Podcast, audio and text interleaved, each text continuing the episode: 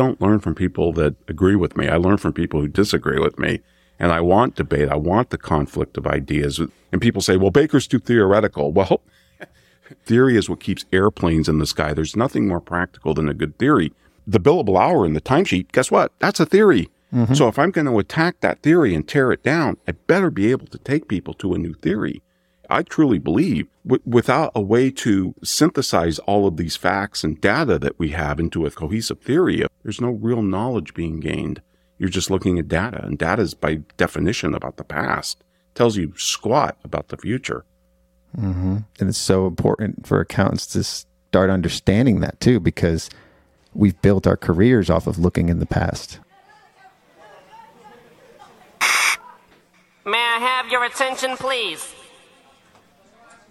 Greetings, Accounting High. This is Miss Sunshine subbing for your friendly front office lady, Miss Smiles. Scotty's in the principal's office, and while he was in there, he had an epic three hour conversation with Mr. Ron Baker. Now, this conversation was broken up into two episodes for your listening enjoyment. During our first episode, after putting on his tweed jacket and formally accepting the role of principal at Accounting High, Scott and Ron discuss the evolution of accounting, fitness goals, accounting communities, infinite games, storytelling, comedy, and the future of the profession. And a delightful performance of Simple Task, AppStream powered by Growth Lab, from our rapping custodian to break up the conversation. And as always, sit back, relax, and open your mind because we're in the principal's office with Ron Baker. May I have your attention, please? I repeat, may I have your attention, please? This is another public service announcement brought to you in part by Accounting High.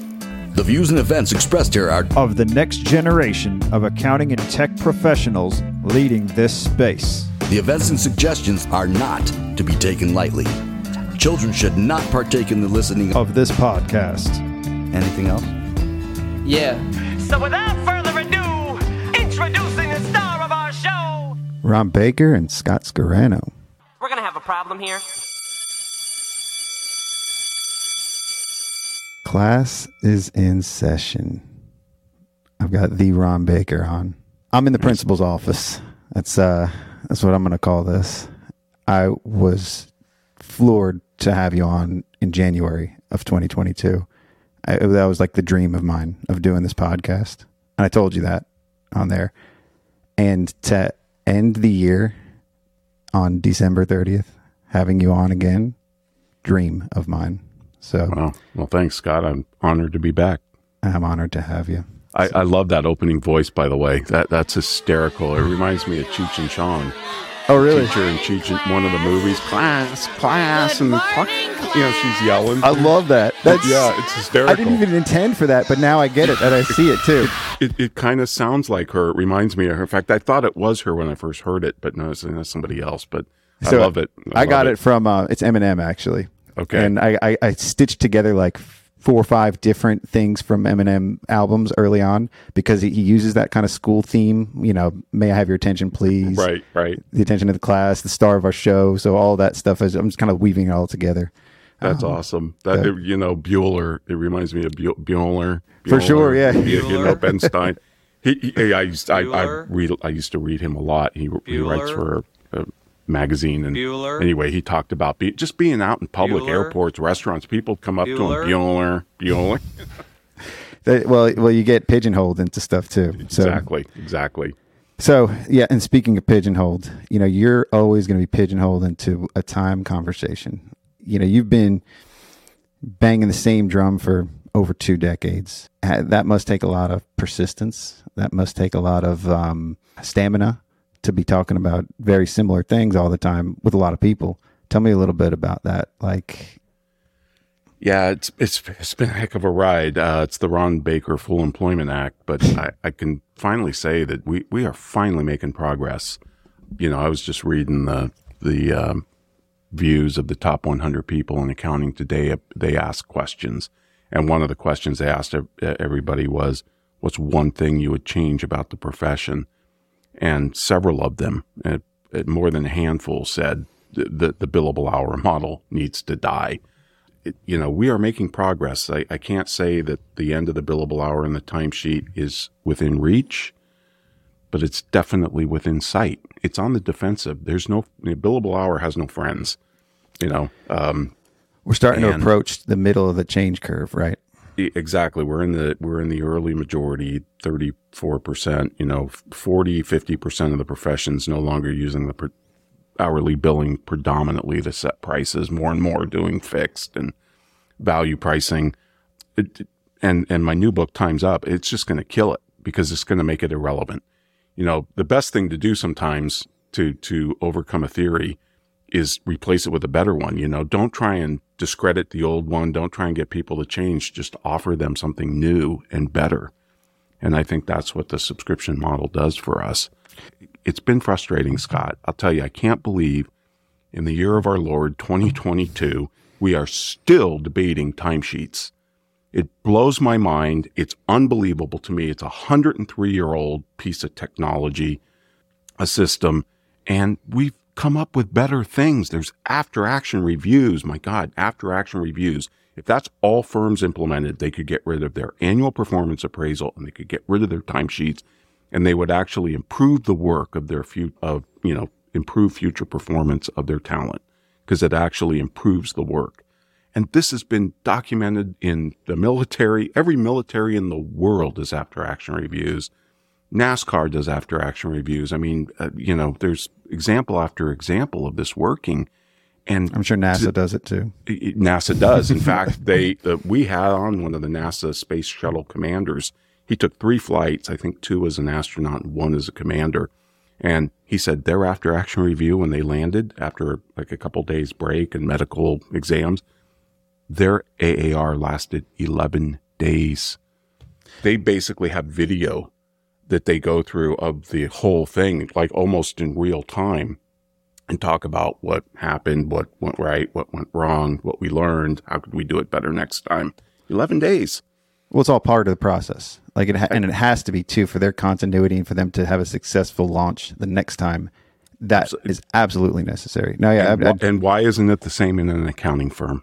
Exactly. And so, and that goes into like you're you're evolving, and I love it how we're on the precipice of changing it, and other people are starting to carry that torch for you. So you've moved on, right? And you're, and I love the, where the evolution took you because it all makes sense. Like I, I can see your vision for the future of the profession, and it's frustrating. I'm sure. You know that's that's kind of how we started, but now let's let's get excited about what the future looks like because the future is bright.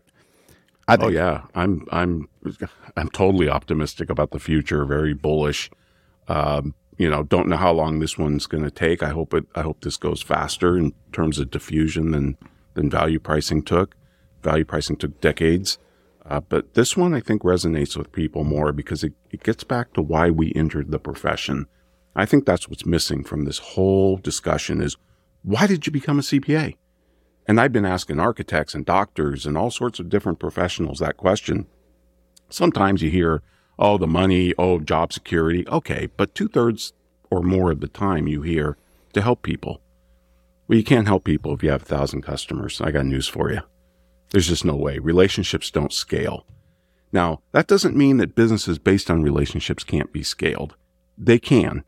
But what it means is that each individual inside of a firm can only have a Dunbar number of customers. You know, if you know the Dunbar number, it's the number of people that c- we can really, Yeah. um, you know, incorporate into our existence. enough people for two pi- two slice or two pizza pies. Two two pizza pies. Yeah, in fact, it's a little bit more than that. It's- I think it's like seventy five or something. If you look at the literature, it's an anthropological reference. But Those anyway, are big pizzas, yeah. yeah, yeah. I mean, I know the pizza thing is Jeff Bezos. That was his idea of the ideal team size was one that could have two or three pizzas. If it if it took more than that, the team was too big and Sure. it was going to become too bureaucratic. But you, we we just can't. Like I, I'll give you a concrete example of this, and because I was just talking to him yesterday. I called my eye doctor back in October to get an appointment because I needed a new prescription because my lenses were scratched. And you know, wearing glasses, yeah, scratched lenses, it's a pain. There's no way to fix them. And, and, but he couldn't see me until January like 30th. And, uh, you know, this is October 1st. I'm calling him. And I, I pitched a bitch and she said, well, I can work in on the 29th. So I saw him yesterday. I read him the riot act. I said, Doc, I love you. If you told me to play in traffic, I'd go play in traffic. I trust you. I, I think you're funny. You have a great way of explaining things, but you're too busy.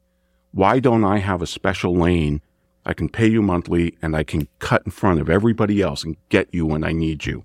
Because right now you have become expendable to me because I need you. But if I can't get to you, what's the point? Yeah. What's the point? And he said, I, he apologized profusely. And I, you know, I wasn't trying to rag him too hard, but I said, you should set up a subscription model.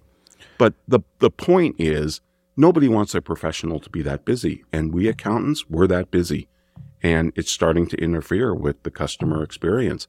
We need to up our game. You know, my favorite question is what would happen if Disney entered, uh, it ran CPA firms? Would, would the experience be better for the customer? Would the prices be cheaper? No.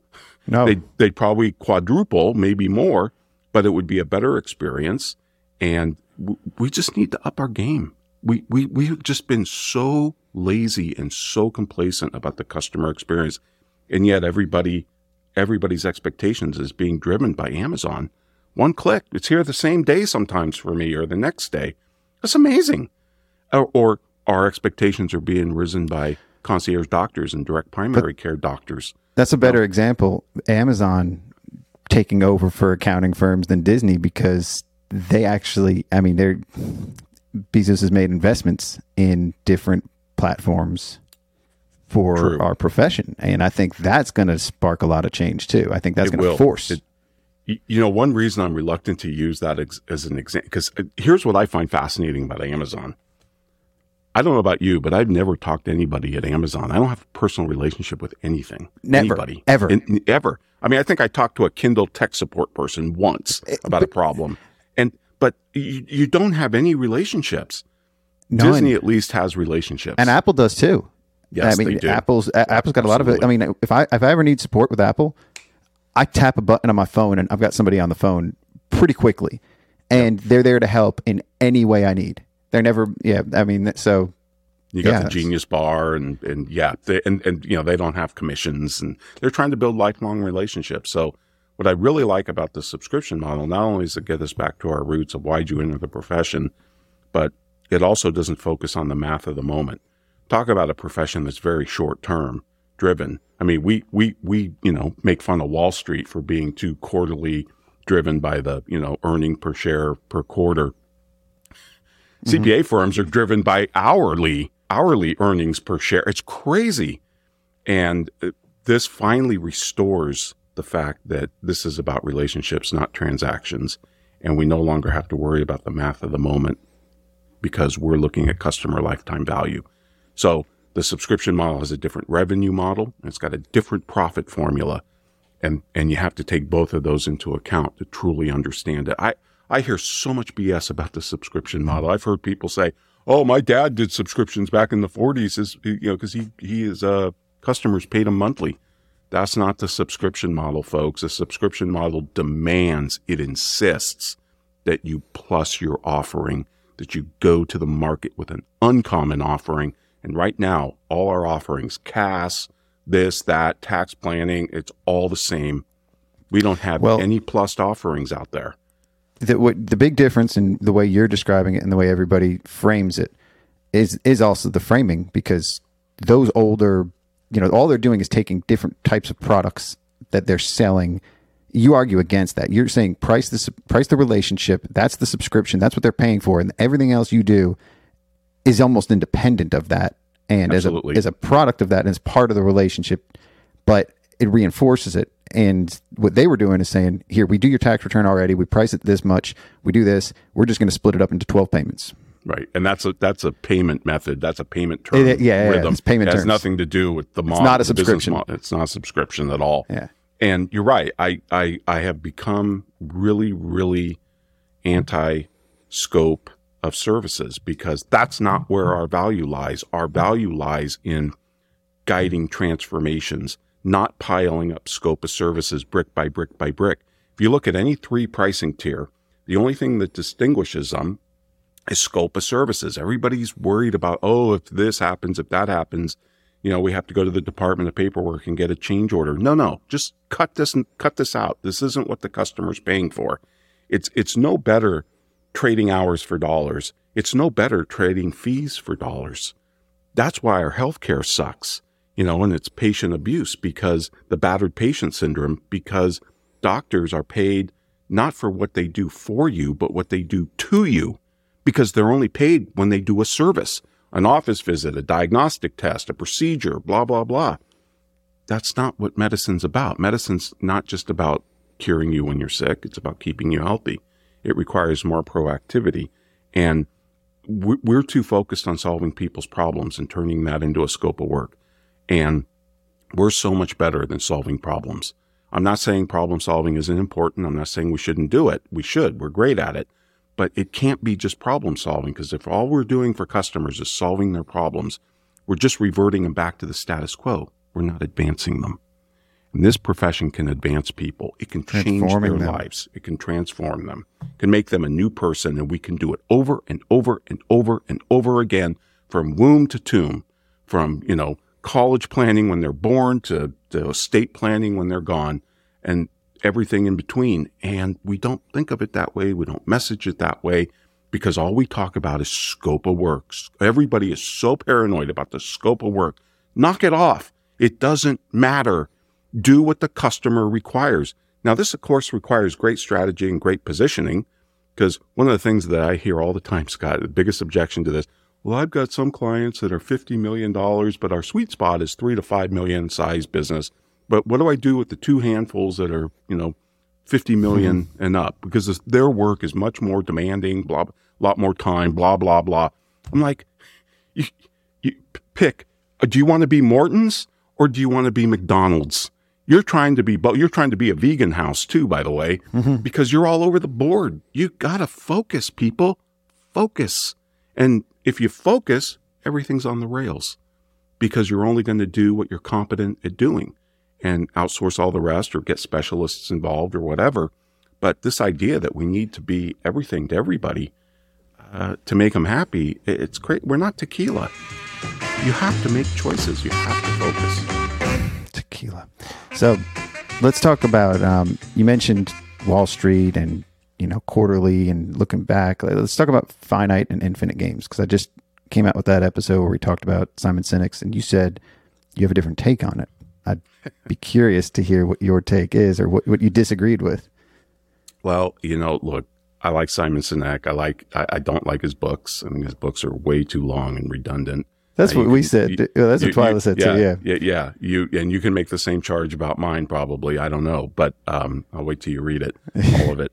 Um, but the thing that I find fascinating about uh, Simon Sinek is he's very capable at putting very old wine into new bottles ah. and giving it uh, a fancy new adjective label, you know, infinite game.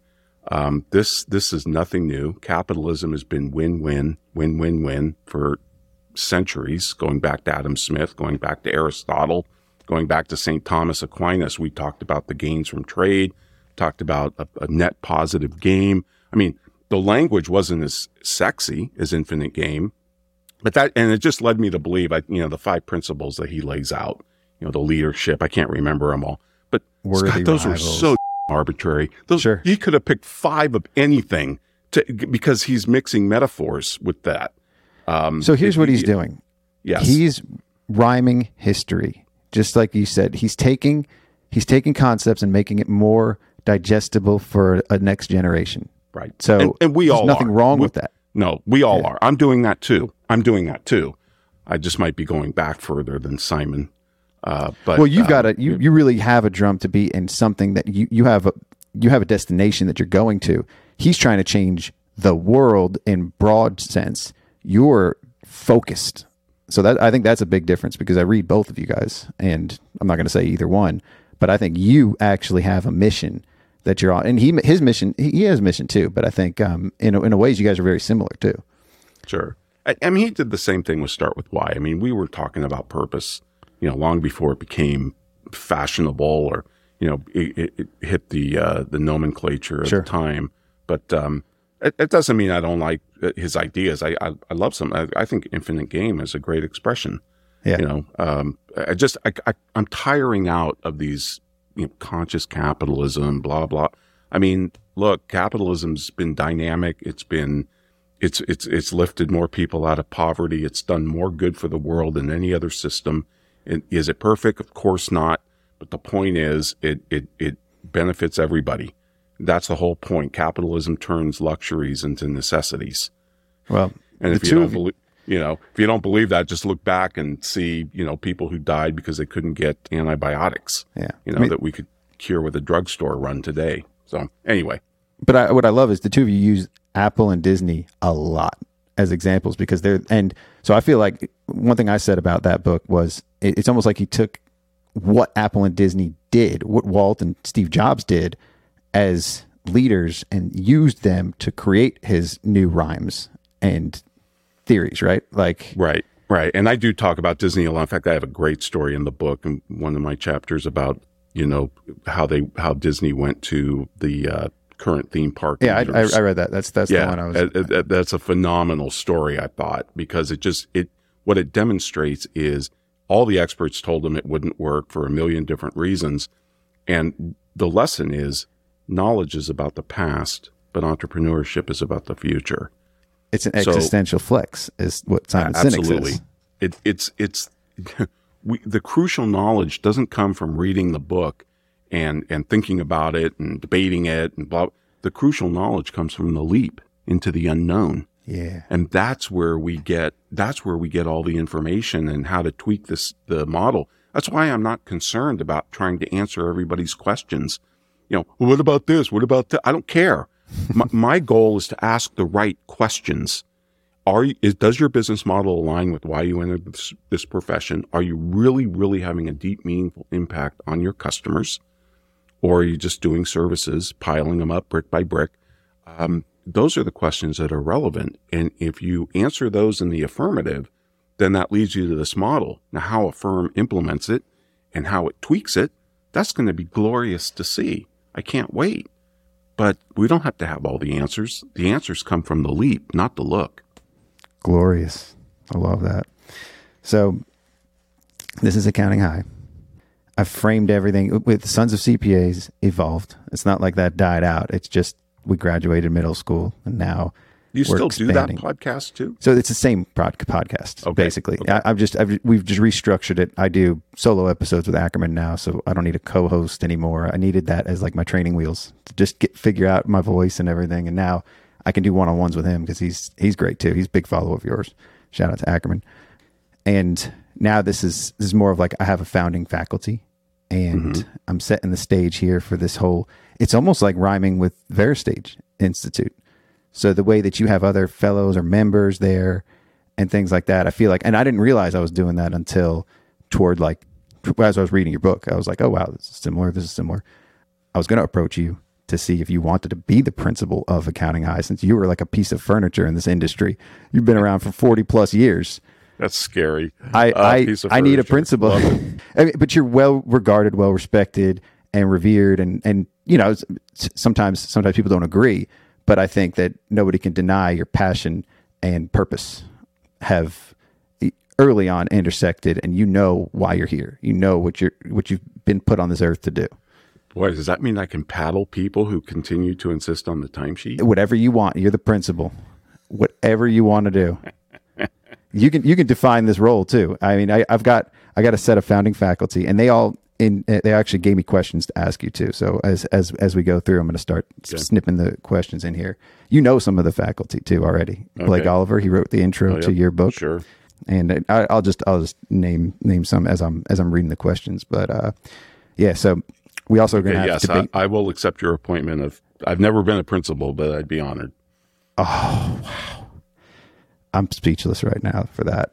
So, as the principal, um, you can help define the curriculum, and you've already been doing that anyway. We do debate teams too. So, I was thinking the next debate I have, I, I'm going to have paired you with somebody, and you will debate them on time and finally put the nail in that coffin, like you said. So, maybe Ed Mendlowitz or somebody comes on and we have a debate. I got a moderator set up, and we just we we just do that and put the final nail in it and end it. Wow. Right there. Yeah, I I wish it was that easy, but Yeah, uh, I yeah, know, I know. I, In my have mind gone back is. and forth with Ed on the. I mean, yeah, he's yeah, It's great though. Wait, I mean, he, he is, he is, he's he's he's in, talk about an institution. yeah, uh, for piece of yeah. furniture, he's the curtains too. He's the carpet and the curtains. Yeah, Yep. got some good stories. Laurelyn Wilson, she wanted me to mention the word value billing and watch you explode. Oh my God, that's a terrible term. I know. She knows I know that Yep. that was just Yeah. um Billing's done in arrears, pricing's done in advance. Stop yeah. it. I just wanted to end that. Terrible term. Blake had Blake had a throwaway question. Um, is Barry um, what's it Mel- Melan- Melancon? Melanson. M- Melancon is he doing a good job or a great job? You know, I just I just saw Barry in Austin at the digital CPA. I, I really like Barry. I, I when he came in, he launched. I don't know if you're going to remember this, Scott. You'd have to read some history. Uh, he launched what was called the Cognitor project, and it was to turn CPAs into Cognitor. Nobody liked the term. We at VeraSage loved it. I defended it everywhere. I wrote posts and articles in Accounting Today. I never got more hate mail in my life defending the Cognitor initiative. They won't even say that word do you spell anymore, that? by the way. C O G N I T O R. And I forget what it means. It means it means like knowledge expert or something. I, we thought it was a great term. It's got some type of Latin root. I, I forget what it meant, but um, we were big defenders. This was like 97, 98, somewhere in there. And I've always admired Barry for that because he really tried to come in and do something. Now, he, he, he took a lot of bullet holes for that. You know, as uh, Barry, I think has a very expansive worldview of the profession. I mean, we've had a we had a great conversation at dinner about what's going on in accounting around the world, Dubai, the Middle East, uh, China, India. You know, he's he's got a very expansive bird's nest to watch everything. And I, yeah, I think he's been good. I think he's been good. But see, I don't look to the ICPA for much. they're they're a fraternity, you know. Fraternity. Um, you can get- they're just you know, so you can get cheaper insurance, and uh, I, I I don't know. I I just don't put a lot of stock in in what they say, uh, and I don't look to them to help the profession. That's up to us as the leaders in the profession to help ourselves. Sure, the ICPA can do some branding, and but of course, you look at Would the you? branding they've so done. here's I- this is interesting. Would you say that these membership orgs are subscriptions? Is the AICPA are they on the subscription model? Yes, they are on the subscription model. Absolutely. So is your state society. fraternities. Yeah, a- a- yeah. Anything with recurring dues, you know, recurring value. Uh, the, the the acid test is really simple for subscription. Do your customers know they subscribe? You and I know we're Prime subscribers. We know we're Hulu and and Netflix subscribers and Disney Plus subscribers. We know we can cancel at any time. Do we know we subscribe to our accounting firm? If the customer answers no, then you don't have a subscription model. Yeah. Yeah. I like it. Another another throwaway question there. Laurelyn and Blake. I, I don't know why they asked me to ask you this. Pancakes or waffles? Oh boy, I like them both. Um, it's what I was. I, I, you know what? I was. I was. I said he's going to say both. yeah, that was. yeah. I, I like them both. I like that. I like that. This, this isn't a debate. This is just food. Blake said pizza or calzone. Again, it's like depends on the time of day, or, or it depends Right, on your right. mood, right? Right. I would say pizza more than calzone. Yeah, a little less heavy. Yeah, Yep. calzone's Brooklyn, Brooklyn style, not Chicago. That ain't pizza. That's a pie. Thin. I like it thin. I get, I get it. I was just in New York, um, and then Twyla Verhelst flipped it around and said, "What are some of your fitness goals for 2023?" Wow. to walk more. All right, all right.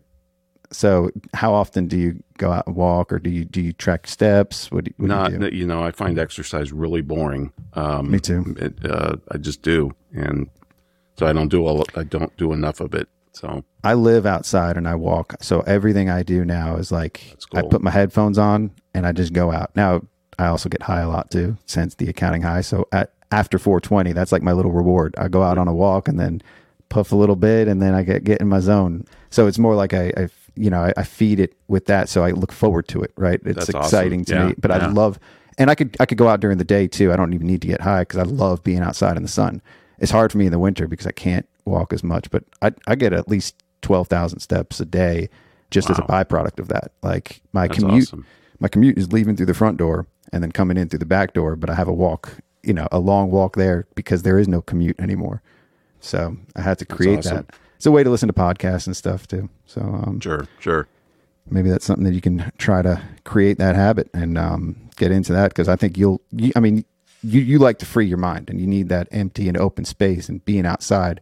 Sometimes you know if the phone if I don't even have my phone, it's even better because I can just Right, connect to my watch. Music's on my headphones. I'm free.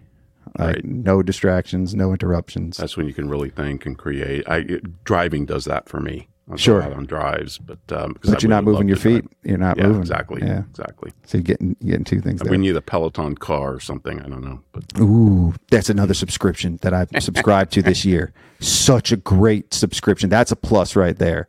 That's something that, like, again, we're talking about fitness, right? I, it was, I had, um, was uh, James Ashford on middle of the hmm. year at some point. I just released the episode the other day, and he was talking about what Peloton means, and it's that support group and the people Support group, yeah. surrounding and and that's what we have. Like a we, there's a group of us that all have Peloton all across the country, all accountants, all across the country, and we're we have a little iMessage group. iMessage too is another genius Apple move, but hmm. where we get a little iMessage group and we all pushing pushing each other to do group workouts and stuff, and it's like we're all subscribers, we're all members, and it's that little fraternity or that little group and that tribe, those communities that spark from those subscriptions, completely independent of Peloton, but part of it right? Like, and people raising each other up and like in, in, encouraging each other. So it's like it's the hybrid of the subscription and community together, too. And I think that's communities too, it.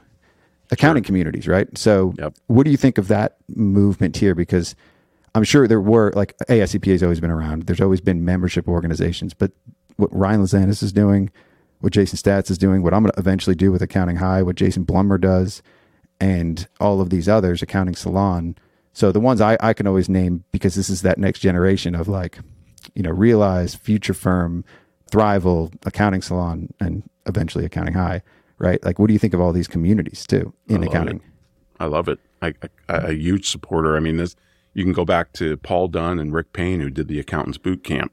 They started it in Australia. They brought it to America, expanded it in, into Europe and Canada. I forget how many boot camps they did, but I mean, it was a four day program that changed people's lives. Mark I mean, Wickersham talked about that. That changed his life for sure. It, it, it changed mine um, because, of course, I met Paul Dunn and Rick Payne, and Yeah. you know that just that took me down a completely different road. And they're they're the ones that really promoted my my first book and put it on the map around the world. That's why the book sold forty thousand copies and it was a hundred and fifty dollar book. Um, but um, I, I love community. I, I love the idea of thinking that we are not competitors, that we are cooperators, and we should cooperate more. We should help each other more. The medical community does a really good job at that. We tend to view each other as competitors. I've always hated that attitude. That's a talk about a zero sum, Sure. finite attitude. That's it. We used to do a program called a sole proprietor retreat because we figured out early on that sole proprietors didn't have partnership retreats because they didn't have partners. So we'd bring them in. We'd bring seven of them in, maximum seven people, do a two day program.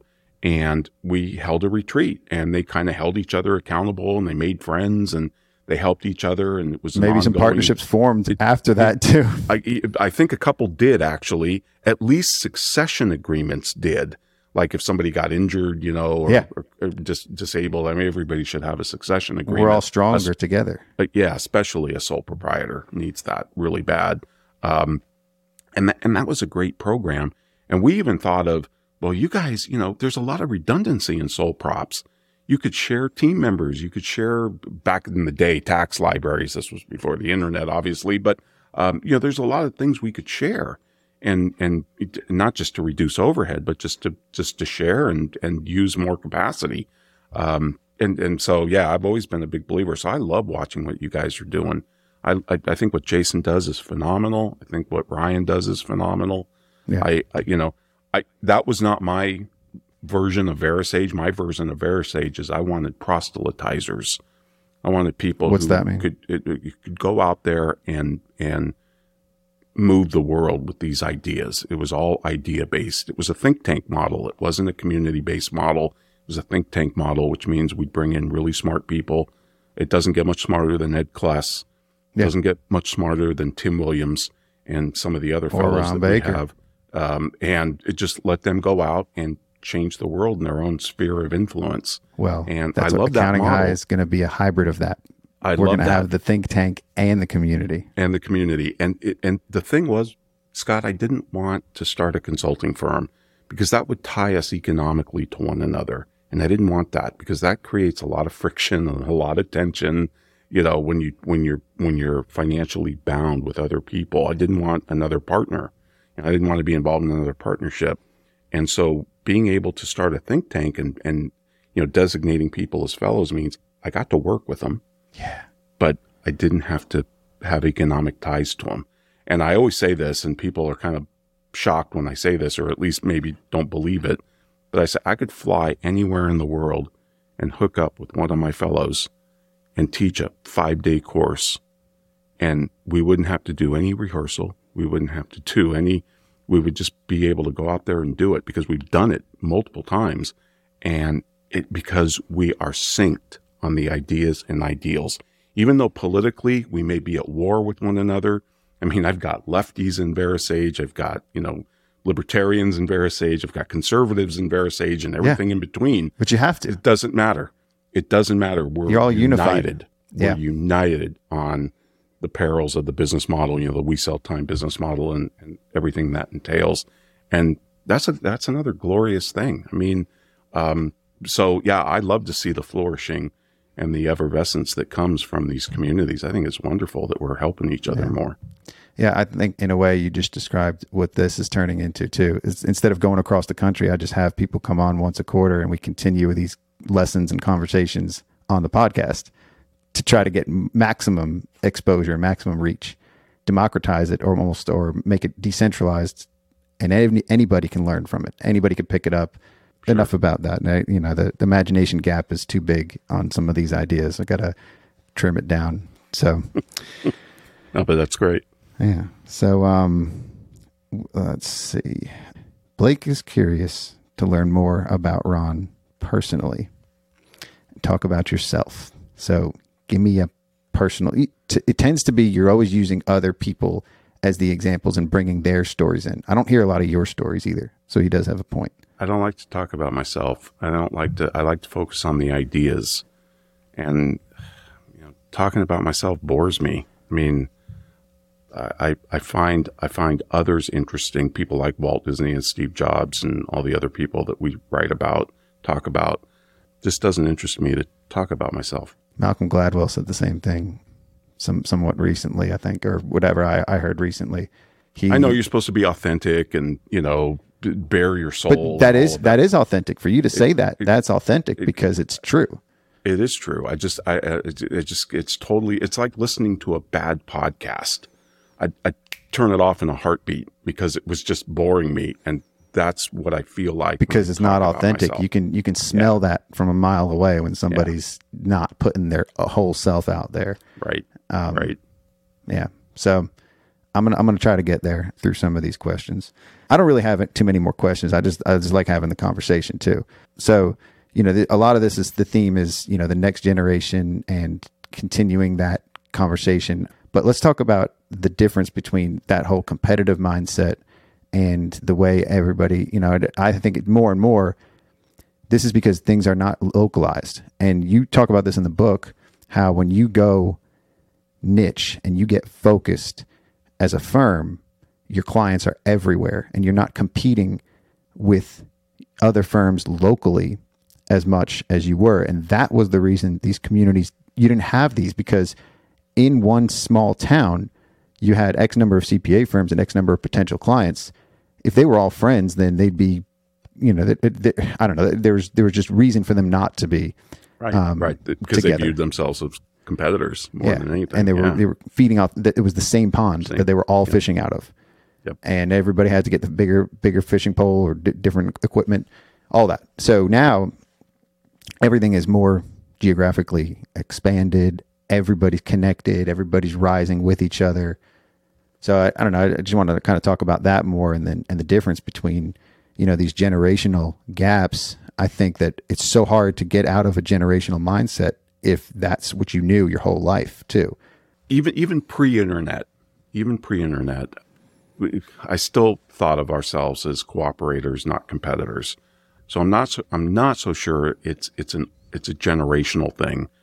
One of my pet peeves is I really don't like to split people up into generations. I know we do it. I know it's simple, but that's what bugs me about it because humans are greater. uh, we, we contain multitudes. We're bigger than the year we were born in. I call it generational astrology. I think it's BS to make all these distinctions. I wanted the same thing that young people want today. I wanted immediate feedback. I wanted to know I was doing something bigger than just, you know, tying out cash. I wanted to know what, what the purpose was. I wanted to know, you know, what was going to happen into the future. I mean, I, I don't see a big difference in generations. But that said, when you look at specialization across professions, doctors did it first. They were the first to recognize it that you just couldn't you couldn't be everything to everybody. And so there was specialties and they started to do it in the 40s. Lawyers started to do it in the 50s. We didn't really start to do it until I about the time I entered the profession, which was 80, you know, 84 maybe a little bit before then. And now, of course, we have incredible specialization. Just look at the, you know, people's business cards with the number of acronyms after their name, right? I mean, my buddy Dan has more acronyms and I don't even know what they mean, but, but they're very meaningful to the people who do know.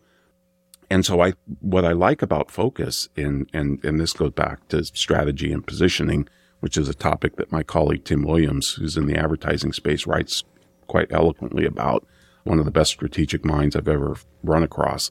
And just by focusing, you you get you get more interesting customers, you get a wider geographical target, you you add more value, so you're you have more pricing power. But you know the example I always give is if I was looking for a DPC doc, I'd you know go I'd Google my my area code or my zip code. But if I was looking for an oncologist in the type of cancer I was diagnosed, I'd fly to Rochester, Minnesota to the, you know, Mayo Clinic in a heartbeat or the Sloan Kettering in New York, wherever, wherever that specialist was. It just, it, it expands the geography tremendously. And it also, you know, you're swimming, you- you're, you're, you're a big fish in a small pond. Yeah, your markets may be smaller because you're focused more, but don't confuse focus and being narrow with being small. I give you Starbucks. So, allow me to empathize with the generationals, and I'm going to use that because it's it's true. You got somebody in their 60s that grew 60s or 70s. You know, they they built a firm locally. They didn't have the opportunity to market to ac- across the nation. Right. They couldn't. You know, they, Right. they spent their whole life building their firm, doing it the way they poss- they could. And now they have people telling them they have to change what they're doing, why they're doing it, how they're doing it. And they're basically on the runway to, they're close to the finish line almost with their career, with their life, their, their firm. Uh, it's, it's very hard to pivot what you've built. You know, they, they maybe have a staff of eight people and they're happy, they're making money and everything's working, but they lived in that generation where their mindset kind of was my other accountants in the area are competitors and i can't you know market to somebody in california if i'm in philadelphia because geographically that just doesn't work. You're not going to do everything over the phone because you know you, so in that in that sense i think that it is almost a lost cause for a lot of these firms a, a large majority of them that are on their way out the door.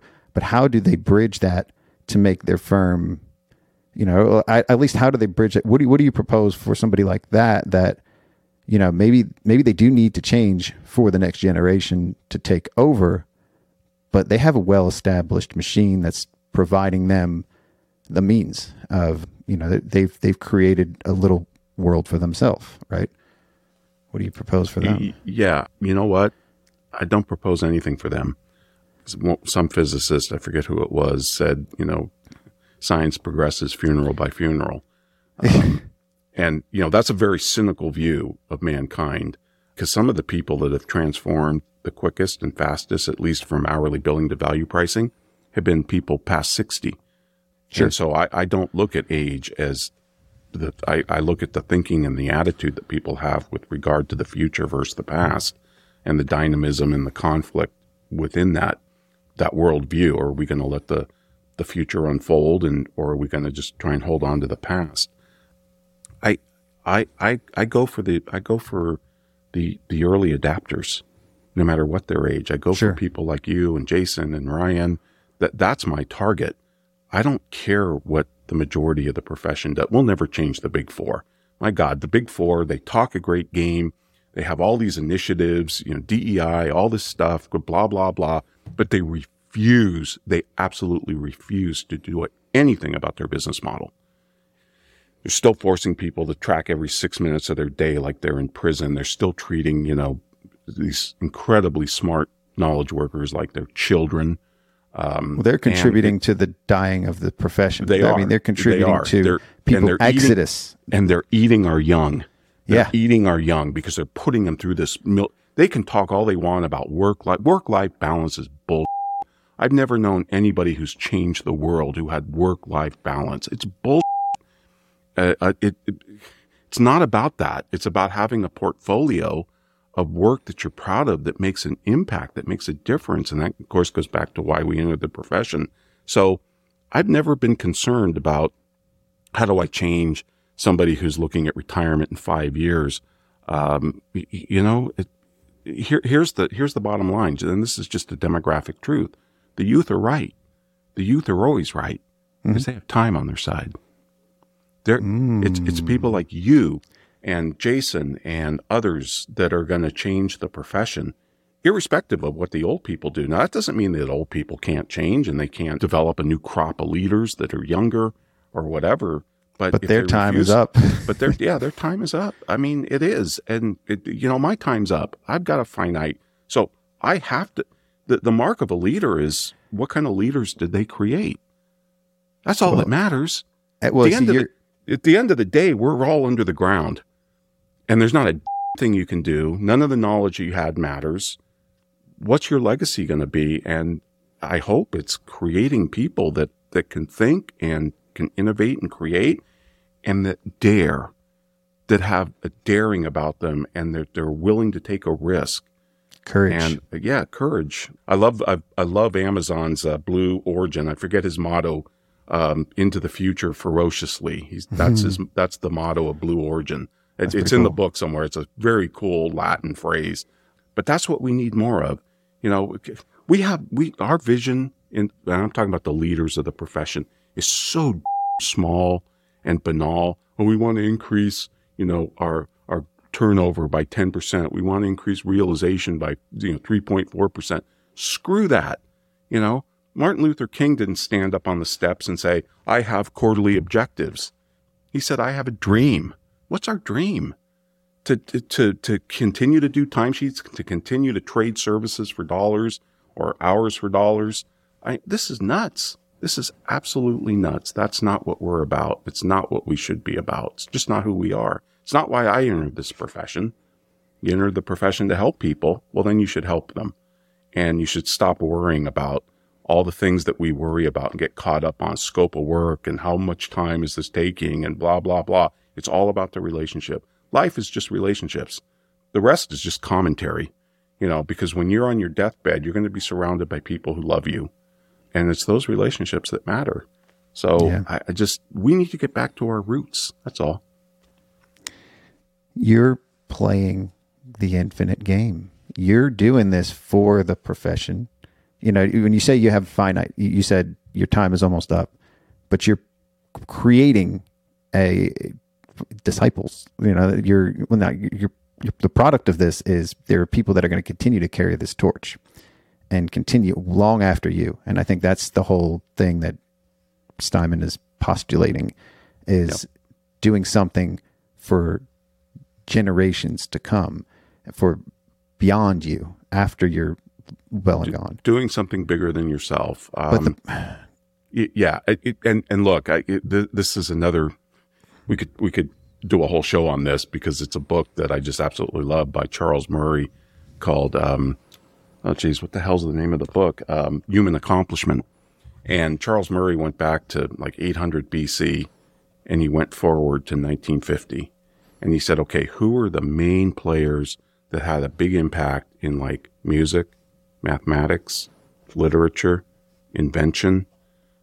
There were other fields, physics, couple of science, medicine, and Scott, you wouldn't believe it. Now think of this time period, 800 BC to 1950. And Murray's one of these guys. He's a social scientist. He's brilliant, but he loves data and he loves to analyze numbers and do regressions and all this kind of stuff. But it's basically 4,002 people that we basically pretty much owe everything to. Now, I know that sounds very elitism and, you know, but if you think about the, the great leaps forward in human civilization, I'm talking like Einstein leaps mm-hmm. or like germ theory in medicine. I'm talking about major progression forward. We stand on the shoulders of 4,002 people. Now, he hasn't updated the study past 1950, but I bet if he did, he, he might find. Going to add another two or three or people, maybe. Yeah. And, and look, you can dispute, you can say, well, yeah, but okay, 27 people were working on the light bulb at the same time Edison was. And if Edison had been hit by a truck, the light bulb, we would have got the light bulb anyway. And that's probably true. Okay. So, so multiply the number by 10. There's still very small group of people that can, that can really create massive change. Now, now we're talking massive change. That's why he called it human accomplishment. I don't, I don't view my work on that scale. But what I've tried to do is say, can I make a change in in this sphere of influence, or at least in this profession, maybe a couple of others.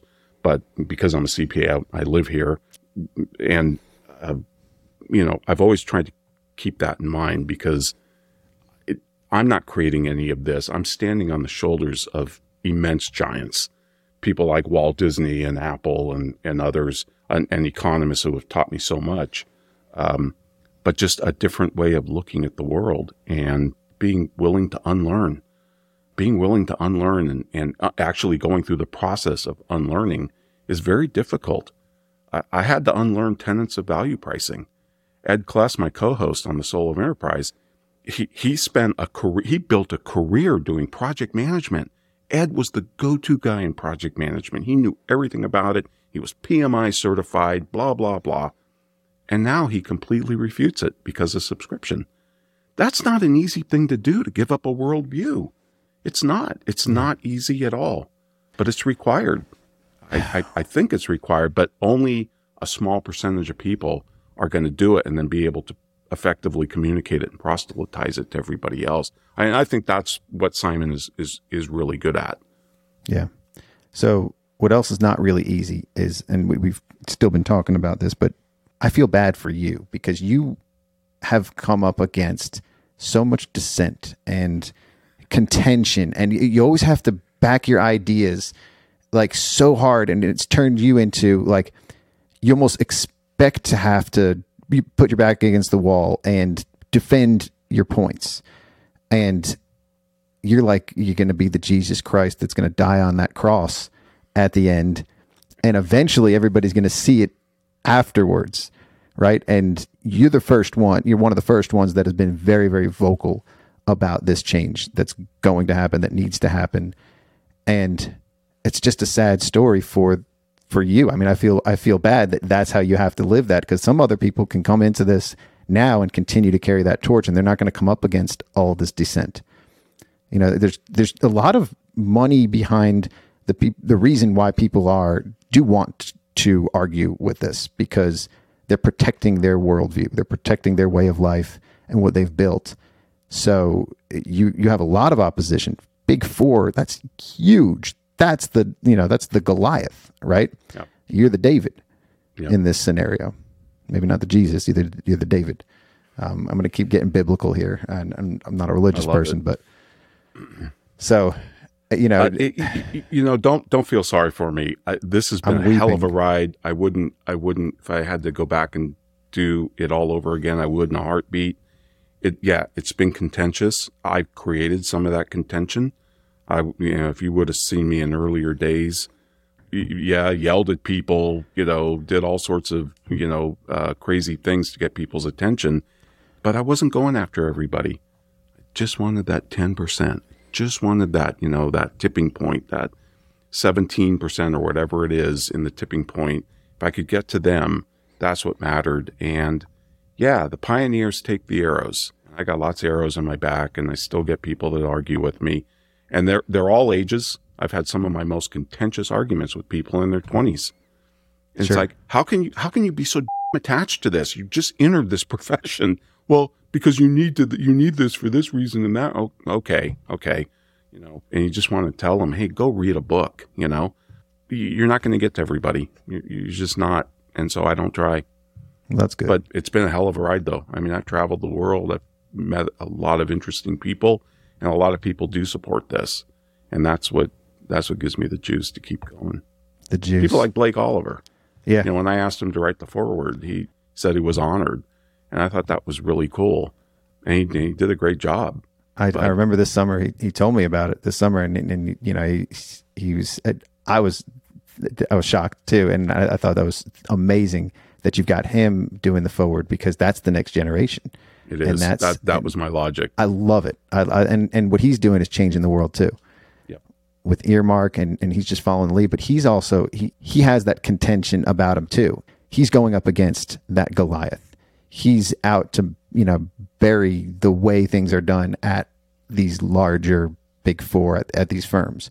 So it's like he's carrying that torch too. Absolutely, he's contentious. he's willing to speak his mind. Um, Absolutely. and I like that. I, I don't learn from people that agree with me. I learn from people who disagree with me, and I want debate. I want the conflict of ideas. We're, we, you know, this is one of the things we said at VeraSage. We are in we are in the battle. We are in the arena of ideas. That's where we battle. These, I- you know, because only an idea can replace an idea. If I'm going to replace the timesheet, I got to replace it to something. Only a theory can replace a theory. And people say, "Well, Baker's too theoretical." Well, theory is what's uh, keeping this building around me from collapsing. Theory is what keeps airplanes in the sky. There's nothing more practical than a good theory. And if and the billable hour in the timesheet, guess what? That's a theory. So if I'm going to attack that theory and tear it down, I better be able to take people to a new theory. And that's why we spend so much time talking about theory. I truly believe without theory, there's no learning. You might as well read the phone book because w- without a way to synthesize all of these facts and data that we have into a, a cohesive theory of, you know, if X, then Y, then you're not really learning anything. There's no real knowledge being gained. You're just looking at data, and data is by definition about the past. tells you squat about the future. Mm-hmm. and it's so important for accountants to start understanding that too because we've built our careers off of looking in the past a lot of us We're You know. we're, uh, we're we're historians with crappy memories. historians with crappy memories, right? And it's going to take a lot for mindsets to really shift. It's going to take some some really big things for some people, and for others, it's just time too. Yep. You know, it's got, and it's going to happen at the smaller firm. The revolutions always happen from the bottom up. It's all the smaller firms out there that are going to change, and and it's give- happening. It- It's already happening, and they're and they're giving talent. They're giving talent. You know, when I was in college, the go- the goal was a big eight or nothing. I mean, yeah, some people went into regional firms or whatever, but the goal was big eight for the the Mm-hmm. top fifty percent of the class. That was it. That's what we were working for, and now I think, mm, well, yeah, I'd probably join a six person firm or something if I didn't have to do timesheets and they were value pricing or they were on subscription and the work was more interesting and I was guiding transformations rather than just doing tax returns. And that's, it's, we're going to give talent and uh, an alternative. Yeah, And that's well, cool. that's that's what I've built. Is you know, I'm very happy. It's, it's less than ten people now. I'm not looking to grow top line at all. I'm looking to keep everybody happy and to continue to iterate and continue to. I need to make the change slower though. I was always one to go head first into the change. First time I saw you speak and and I heard about you know value pricing versus because we've always had a fixed fee and to adjust that and change my mindset around fixed fee versus value price pricing the client and and I've been diving headfirst into that and it and it caused people to I mean people left the firm I've had people leave and then come back too. And now I think everybody's in a great place because I've slowed down the change too. Hmm. I needed to get out of the firm in order to understand what I was doing inside of the firm too. So I- right, and right. it took the the podcast and talking to people, having these conversations for me to really understand what I was doing and my impact that I was having when I was inside of it too. So, and it's hard for people to get out of the firm. It took me two years just to finally take myself out of sales. Like that was the last step hmm. was getting out of sales and creating a process for that. That's you know and and having a management team and putting that in place. So there's a lot of steps for somebody to get to the point where they can really effectively change their firm because they got to be out of it to change it. Right. No, it's so true. A change is so difficult, and you can't do too much of it at once. Mm-mm. That's why Everybody when we talk about yeah, that's when we talk about transforming clients or customers.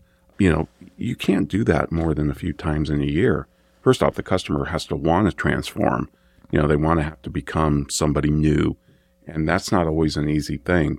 Yeah, we can only handle so much change. That's for sure. So uh, we're we're at the point now, and I didn't want to make this about me, but it's so perfect the way I'm reading your book and what has just recently happened. So I've been out of the firm, and I haven't really paid much attention to anything in the past year. I've maybe worked a total of two hours a week, three hours a week at the firm, and that's just meeting with my management team. But I need to get back in there, and I need to have some kind of purpose there too, outside of just this accounting high stuff, because they kind of reinforce each other. And independent of reading this book, I, I said to my management, uh, you know, I said to my ops manager, I said, I'm going to survey all of our clients and ask them what they want in the future for themselves, for their business, for themselves. Get these survey results out of our 105 clients and then try to trim that down to maybe 10 to 15 to 20 that we can really impact and really change. I want to have calls with them once a month until we can make that change.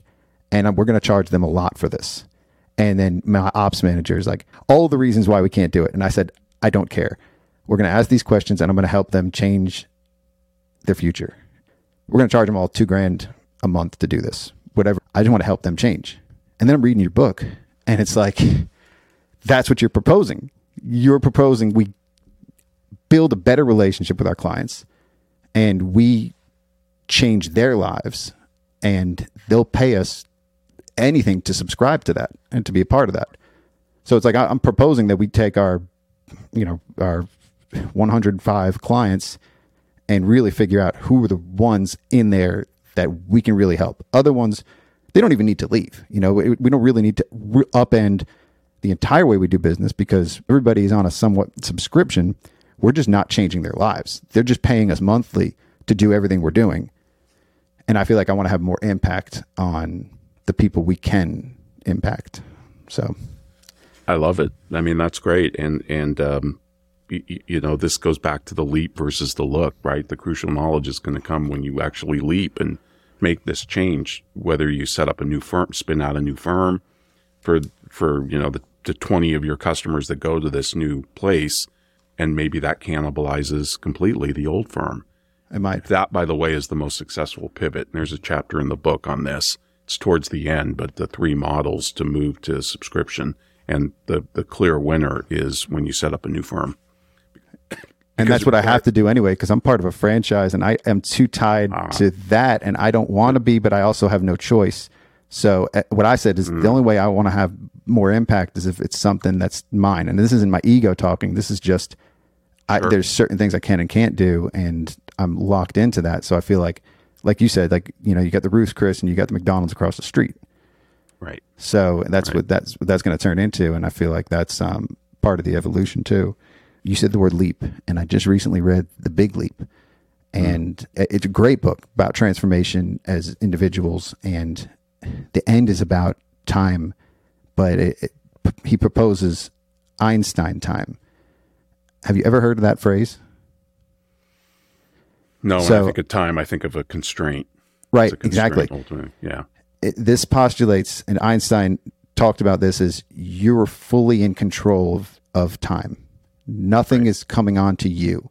Right, right. You are in control of time and you can make time. Time doesn't make you. You're not a slave to it.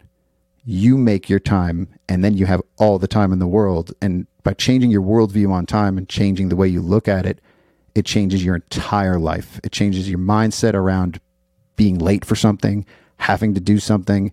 it was you know and then and then that resonated with me more than anything because you know the the fact that Einstein had been talking about that nobody ever took this idea on though nobody ever ran with it because of all the other and he uses another economist or somebody that really changed everybody's view on time so I feel like you you might love this book. You might not like it at all, but you know that's a the I'll big leap. Gary I- I- something.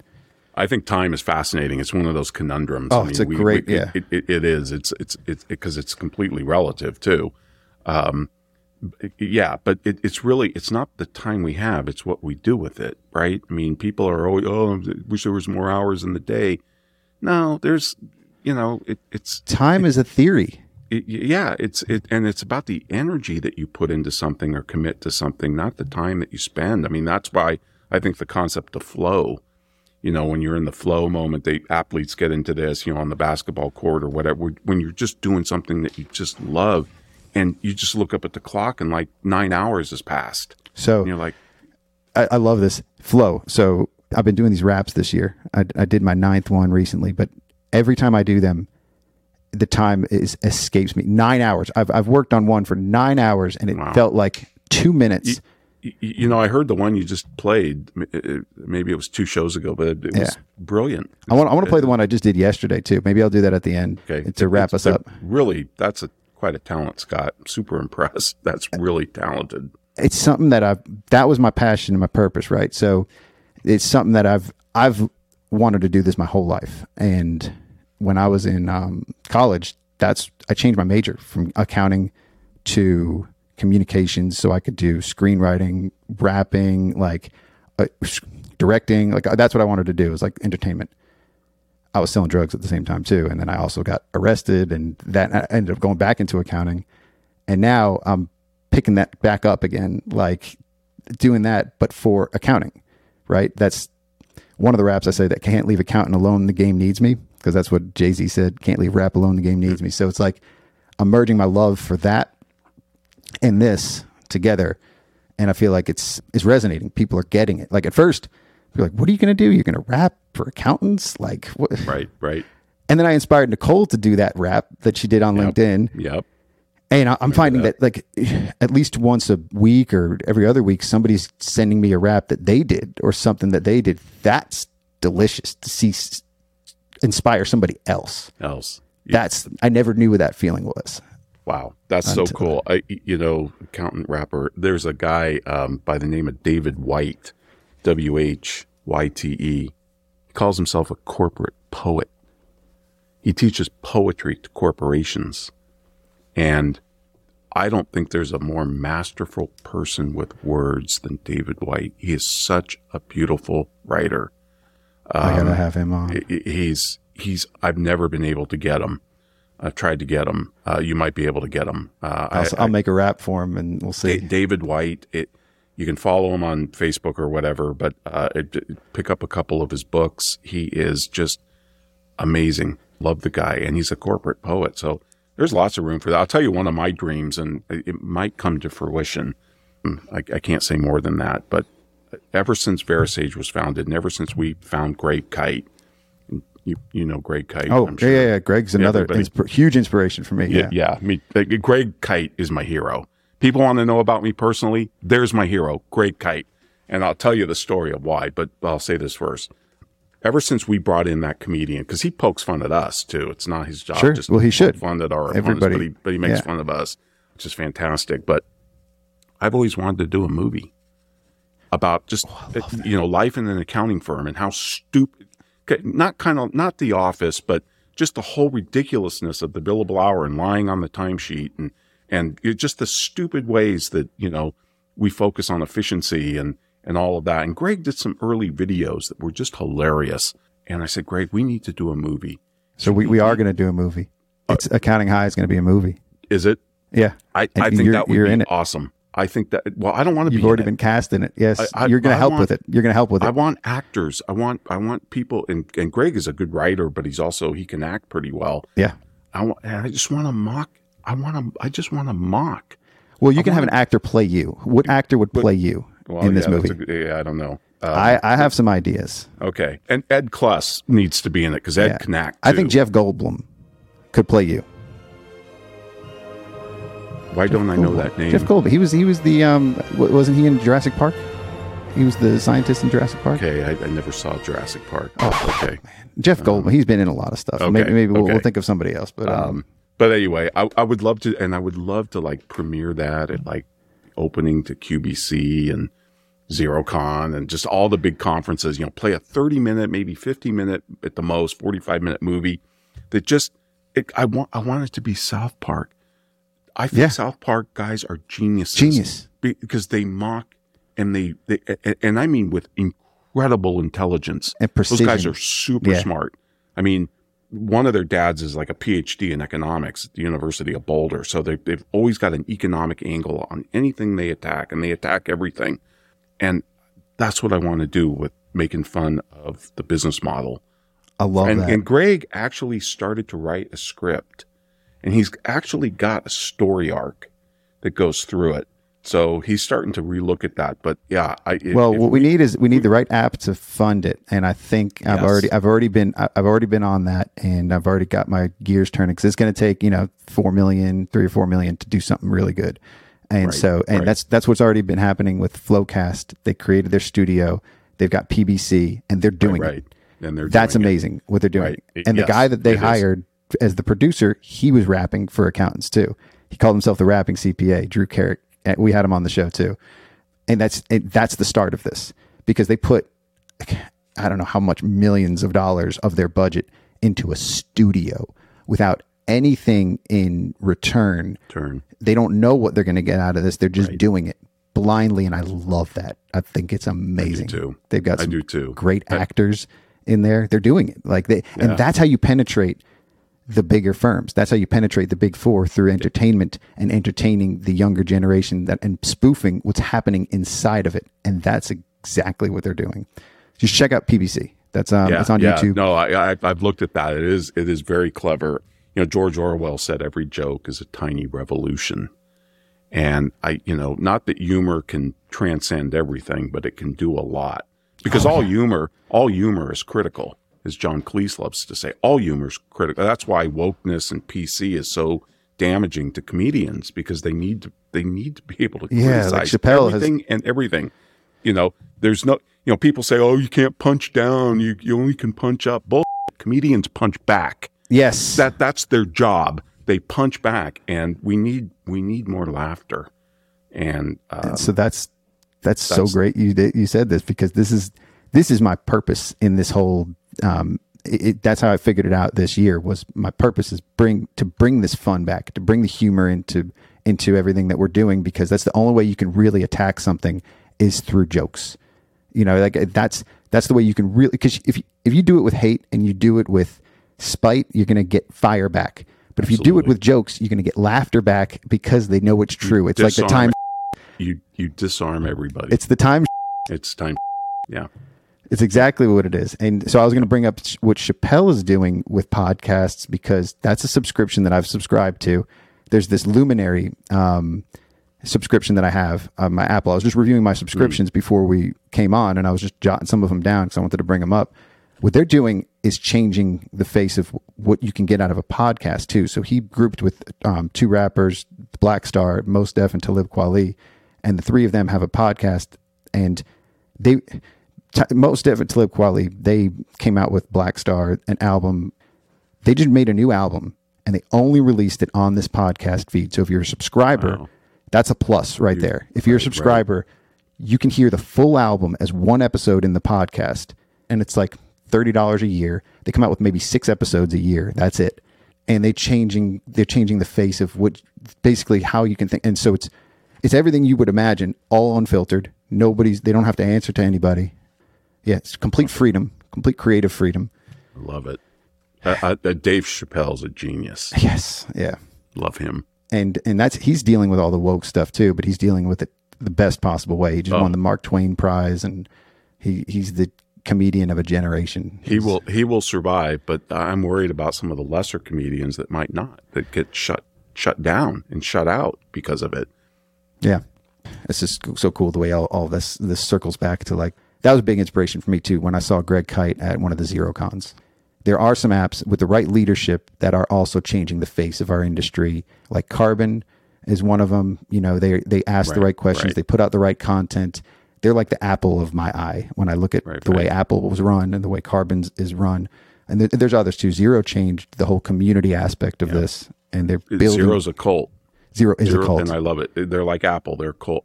Their their customers are cultish, and For sure. That's well, that's where culture comes from. Cult.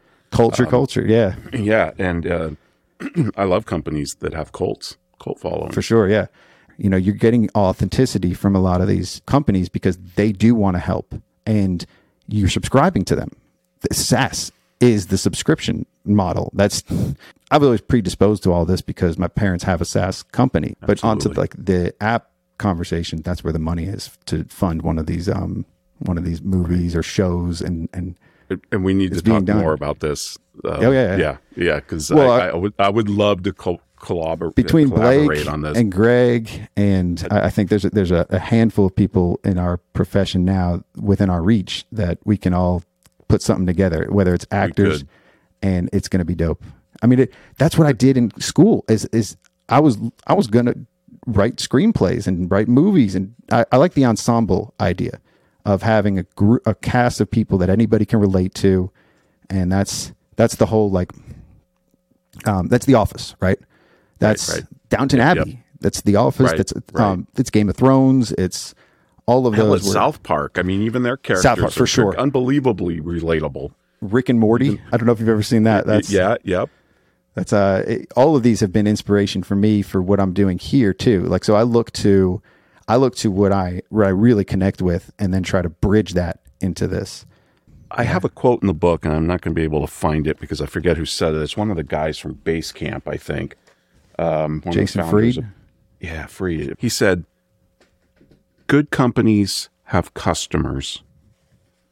Great companies have fans." He said, "But you're really privileged when you have an audience." Because in those other examples, you have to pay them for their attention, and an audience gives you freely of their attention, whether it's listening to your podcast every week or a radio show every day, or you know, I, I read George Carlin's autobiography, and he talked about he, he'd come into a one. town, he'd come into a town where he was performing, and a couple hours uh, ahead of time, you know, getting to the venue, and there was a traffic jam. And he had his driver pull off one time and he just sat there and he looked at all these cars turning into the venue's parking lot. And he says, My God, they're here for me. All of these people have created this huge traffic jam and they're all here for me. And having an audience where, you know, if we're going to measure time, we should measure how much time we're saving the customer and how much time they're spending with us. Because that's what's important. And I just, I love the idea of an audience over customer. Give me goosebumps there. That's uh so what you do really effectively well, you and Paul, is you do things in threes. Where you, when you're talking about phases, you're talking about transformation. A lot of a lot of the themes in there, you bridge it with it, just just like that quote you just gave me. There's all these um, charts in there, and are ways of Paul's a genius with that, by the way. He loves alliteration. alliteration in threes. So I, I can relate to that. So Paul's chapters are related to so much because it's speaking to everything that I've been reading or learning or doing my whole life. Like we need, I, I, I want to ask him about colors too, because this is Right. my rap Right. name's Little Toddler because it's the colors, numbers, letters, and all the little things that people don't pay attention to, but that matter so much. The alliteration, the way he did his weeks, Monday something, Tuesday, focus Fridays, like Right, right, right. all like we have together days at our T days is what we call them um and and like you know there's i've always done stuff like that because it's at our basic our core level we're all toddlers we're all kids that want attention that want like and so just kind of hearing um the, the way seeing the, his style and writing too. Like i f- when i'm reading yours it's like it's you're speaking on a pulpit like you're um you're preaching right? With his he's he's got a craft about the writing too and and the way that he's um bringing these is- ideas in. This is why working with Paul was such a challenge, even when we wrote The Firm of the Future, because we write differently. He writes in the active voice, and I deliberately, so here's something personal, I deliberately write in the passive voice, deliberately, people say, "Oh no, you're not. You're supposed to write emails and all business writing. Do writing." whatever the hell you want. I've I've heard it my whole life. No, you need to write in the active voice, Ron. You can't keep writing this. Pa- Bull. William Buckley spent his life writing in the passive voice. They're on the rules to writing. He, he did okay. Um, yeah, so I realize my stuff might be a little bit more turgid than Paul's and a little bit drier. I hope not, but you know, I, I he's a lively writer and he's a great presenter. So yeah, his his I you know the thing that struck me in his chapters, well, lots of things did, but when he when he quoted the gal and I forget the book's name, but he loves the book uh, and I haven't read it yet, but she said something like nature doesn't look for problems, it looks for potential. Yeah, I, I, I highlighted that one. I love that. It, this Yeah. goes back to the whole if all we're doing is solving problems, we're just reverting people back to the status quo. We're not advancing them. And the goal of this profession should be to, to advance the customers we're privileged to serve. So, but uh, just, just going back to the audience idea, I think if you, whoever puts out this movie, is it's going to create uh, unbelievable. Well, it's not this movie; it's one of the movies. We're we're going to put one of them out. Yeah, Yeah, The other people yeah. are going to do it too, whether Sure, they do it before or after. Like it's just a matter of executing it and getting getting there. Okay, so um, at the risk of embarrassing Greg Kite, I will tell you why he's my hero. yeah, Um, and and now I don't care because I just tell the story. I used to hide all the names, but a guy made a video out of the UK. His name is Gordon Kilchrist. You might see him at conferences. He's a UK consultant with the 2020 group, and he did it on value pricing. He did a two part video on YouTube, and I think they were about seven minutes each. And he's standing in front of a whiteboard, and value pricing is written on it and he discusses the six tenants, I think it was, or seven tenants of value pricing. And it was, I was off watching it. I was like, oh my God, how am I going to refute this guy? I'm going to have to tear down every point brick by brick by brick by brick by brick. I can't believe he's still spouting this nonsense. And I said, wait a minute. We have Greg Kite. I don't need to do anything. I just need to send these videos to Kite and go, Kite, do a parody. And so Kite sends me this parody video and he's dressed just like the guy, same, you know, same suit type. And he's got a whiteboard behind him with value pricing written on it, but he never touches it throughout the parody. The other guy wrote all over it and flipped pa- Greg never touches it. And Greg only does six things, six tenants, but he says seven. Um, and it, it's a brilliant parody. Now the guy's British. And I said, Greg, I love this parody. It's friggin' hilarious. I said, but, but Greg, I said, I'm a huge fan of Monty Python and Benny Hill. This guy's English. You got to do it in drag. oh hell yeah! And Greg Kite did it. He did it in drag. He put he found like a bridesmaid's dress that his wife at the time wore, and he put that on. He had a string of pearls. He had the you know the screwed up British teeth. Absolutely friggin' I, I just watched it the other week because I was telling a guy about it, and and I had to go back and watch it. And oh my god, it's the funniest thing I've ever seen. And, and it's this this is the kind of thing we need to be doing. And and you directed that in a way. I didn't. You He did, did well. He- you did because you had your creative input. I know, but that's what a direct the the best director. So the best producers is, are Rick Rubin. You know the, the ones that you don't even know what they're doing. They're just they're just in the room. And Rick Rubin's produced some of the best albums I've ever consumed, and eh, they just have that one little input. Like when you said you got to do it in drag, that's what put it over the edge, right? Like that's that's your input, and that's all it, you needed. You didn't write the script, you didn't do any of that. You just produced. Maybe not a director, you're the producer of this I'll, movie. I'll have to show it to you. yeah, yeah. No, you got the. Greg wouldn't let us, but he took it down from his website. I don't think it, you know, but Why? it said, I said, Greg, this is So the funniest parodies. thing you've ever done. That's, Parodies. That's all I do in, in my nine nine raps are songs that are very recognizable to my generation, even to, anybody really. I mean, like, um, the one I'm going to play, and I'll probably play it re- pretty soon here, is Wu Tang's most popular song, right? Like, um, I, I and I exact parody it, take the same rhyme schemes and everything, but I just change it and make it relatable for an accountant. So my first one was CP Aliens, and I think you heard that one, and that was I took OutKast's, AT Aliens, and I changed it to CP Aliens. And there's a lot of metaphors in that alien aspect of it. And you know, I'm not even a CPA. I'm the son of a CPA, right, or grandson right. of a CPA, and um, and so like the parody aspect of it makes it relatable and makes it digestible and easy to go down. You know, when you're trying to tell a story, the best rappers, poets, directors, they're they're all storytellers, right? And Paul says the most powerful people in the world are storytellers. So you take that story and then make it relatable to the person listening, and that person listening is the accountant, right? That's that basically, you know, that's what Greg's doing. That's what the best storytellers make something that's recognizable and then make it relatable to that audience and speak Right. to them. So, um, Right. And I'm learning. That's but cool. what really hit me right when I opened this book was I was going to call our episode "Story Times Up" or something. Make call it "Story Time," and I want the, it to be a series of stories, right?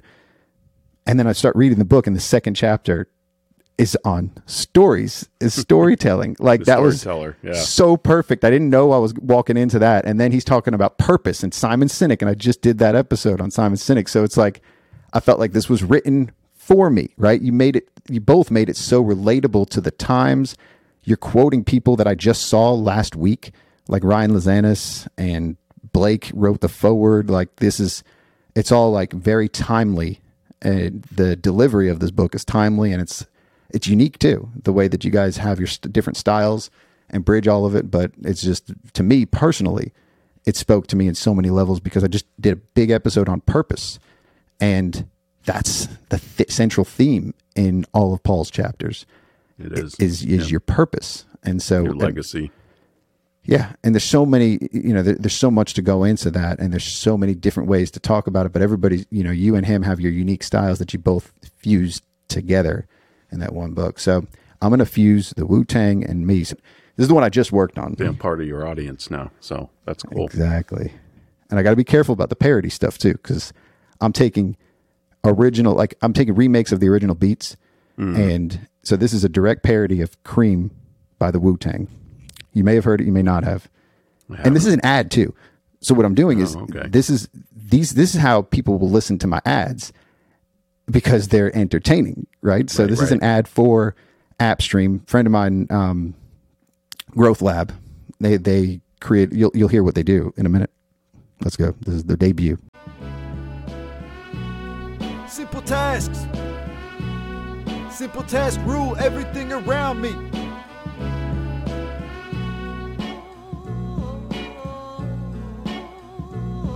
Simple tasks rule everything around me. AppStream for accounting, powered by the Growth Lab.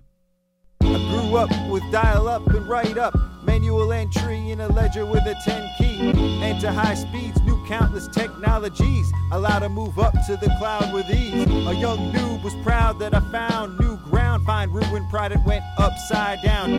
Cleaning a mess was no fun. Fixing up this one and that one. Disconnect apps that don't run. But this was just a dream for the team at the app stream. Automating simple task accounting and running up our margins. Doing it with Karbon, making more client time for charging. No question, trade high speeds for synced apps indeed. The combination made my mind free. No question, automated. Workflow was fully hosted, solving pain points and file storage. Onboarding forever better. No damn human error. More client time means more cheddar. Trigger connections in your account. So get with the Growth Lab click and go all out. Connecting teams from cross seas, automating these app streams, seize opportunities. Eliminate, save time. It's like Amazon Prime. Pick the cow. Automate now. Simple task rule everything around me. App stream for accounting, powered by the Growth Lab. Simple task rule everything around me. App stream for accounting, powered by the Growth Lab. It's been 12 long hard years and I'm still hustling despite the juggling, head count doubling, reshuffling, struggling. Time spent only growing top line with no regard for the team state of mind. A pandemic hit, dude, exposing systemic issues. So academics I pursued converged my passion with my purpose. Problems resurfaced, stopped doing what didn't serve us. Got nervous on a mission, so we made an app purchase, a new edition, omission, erase tradition. That's when I found ignition. Now race transition, outpace competition, automating proposals and receiving payments. All adjacent apps are fully integrated. Frustrated, it's so damn complicated. Educated me on this and that. Jason Staats, Davis, Chad just pitched us Integromat, and now I'm automating with the greatness of make. Creating space so I imitate rappers, making me happier. I couldn't have done it without Zapier. Faster and scrappier. I dream of new things, renewed esteem. Then I cream my jeans when I found the supreme team at AppStream, automating simple tasks. Now let's get you up to speed. Initiate a bill pay, you'll see. You take attached PDF from Gmail, extract with the text recognition into G Sheets, then export it Veeam. Create a Jetpack task from Slack and then back, or a dial pad text fetched and batched as a Karbon task, and that's real elimination of a manual conversation. Take information from HubSpot to Dropbox to Ignition. It's a new sensation. Only cost 1800 per integration for all your custom workflow automations. Simple task rule everything around me. AppStream for accounting, powered by the Growth Lab. Simple task rule everything around me. AppStream for accounting, powered by the Growth Lab. Simple task rule everything around me. AppStream for accounting, powered by the Growth Lab. Simple task rule everything around me. AppStream for accounting, powered by the Growth Lab. Simple task rule everything around me. AppStream for accounting, powered by the Growth Lab. Simple task rule everything around me. AppStream for accounting, powered by the Growth Lab. Simple task rule everything around me. Accounting, powered by the Growth Lab. Simple task rule everything around me. AppStream for accounting, powered by the Growth Lab. Simple task rule everything around me. AppStream for accounting, powered by the Growth Lab.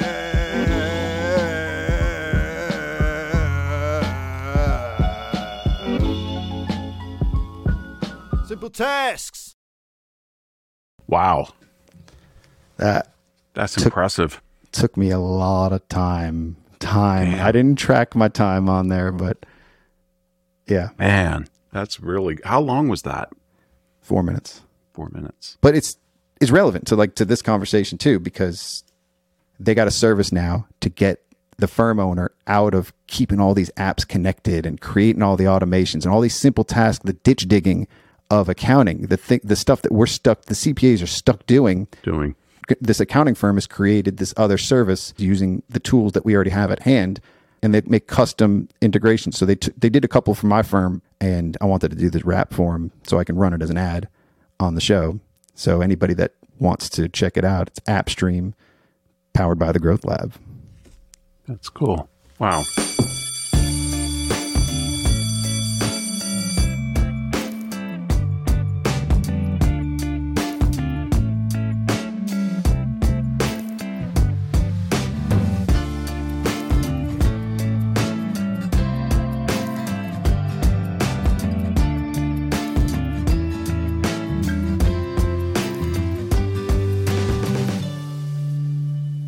Stay tuned. Here are some clips for the next time we're in the principal's office with Ron Baker.